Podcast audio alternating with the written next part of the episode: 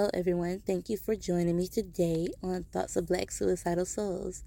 It is Valentine's Day, and I'm hoping that you all are happy and able to enjoy being with your significant other if you have one. If you don't have one, don't feel bad. It does not define you. At least that's what I tell myself. Um, no, it does not define you. You'll be okay. I promise. You'll be all right. Anyway. Today, we're going to talk about suicide, filicide, filicide, suicide. But before we get into that, I want to read a poem in honor of Black History Month. Um, it's very short. It's by Langston Hughes, titled Suicide Note. The calm, cool face of the river asked me for a kiss.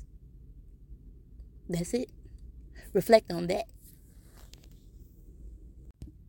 Today, I'm going to tell you about the story of Marsha Edwards and her two adult children, Chris Edwards II and Erin Edwards. But first, I want to talk a little bit about filicide suicide. Filicide suicide is when parents murder their children, then kill themselves.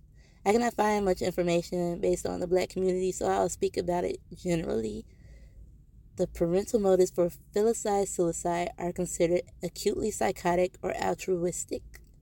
In a study about common factors of parents who kill their children and then themselves, it says that double the number of fathers commit filicide suicide than the mothers. Older children were more likely to become victims than infant children.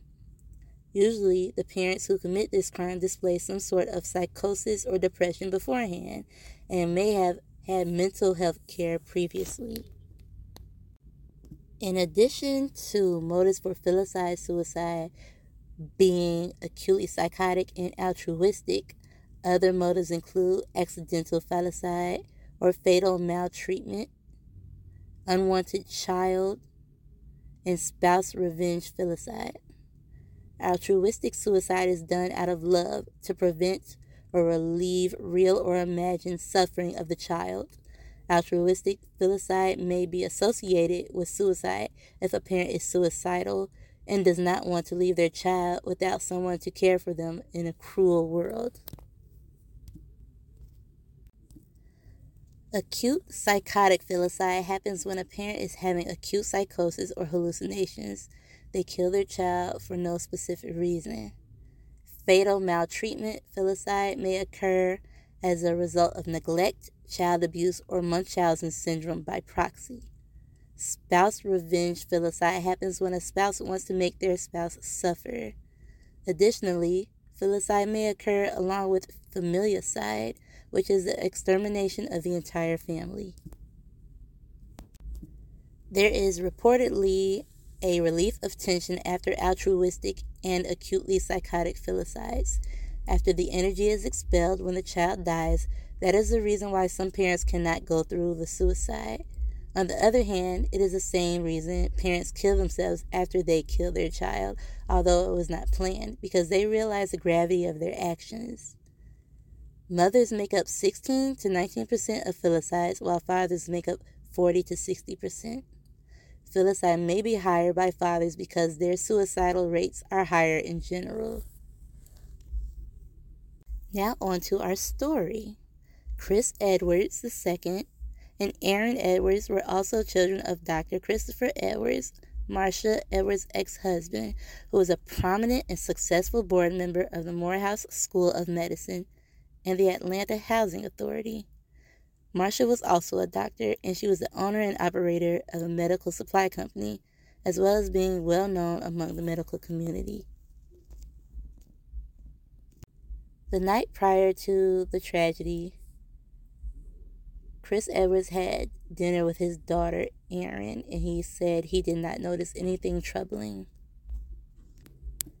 Hours before the tragic event, Marsha posted a photo of herself with her adult children with the caption, I've had the best summer, first with Chris in Miami and Erin in Italy.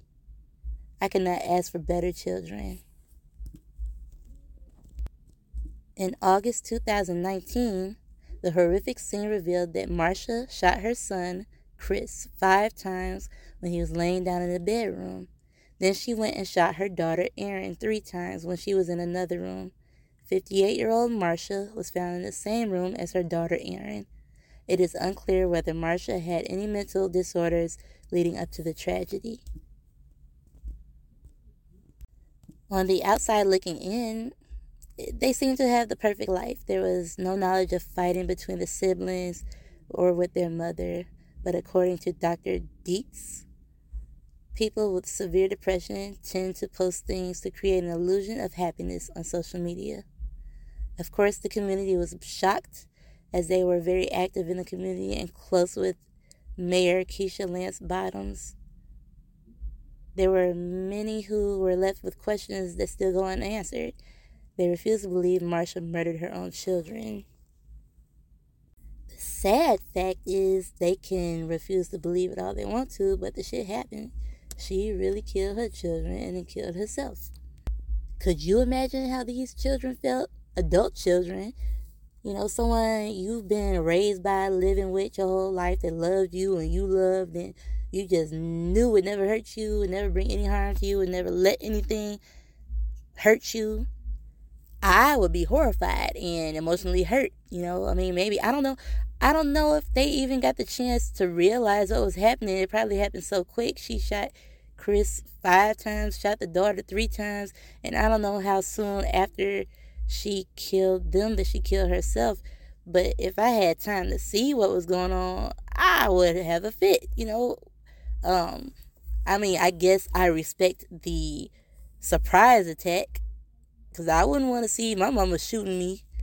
My little slow ass probably try to talk her out of, wait, woman, what you doing? What you what you doing there, Cynthia? What you doing? I have to be like, hold on, whoa there, wait. But I mean, if she went crazy like that, would I have a chance? I don't think so. I don't think so.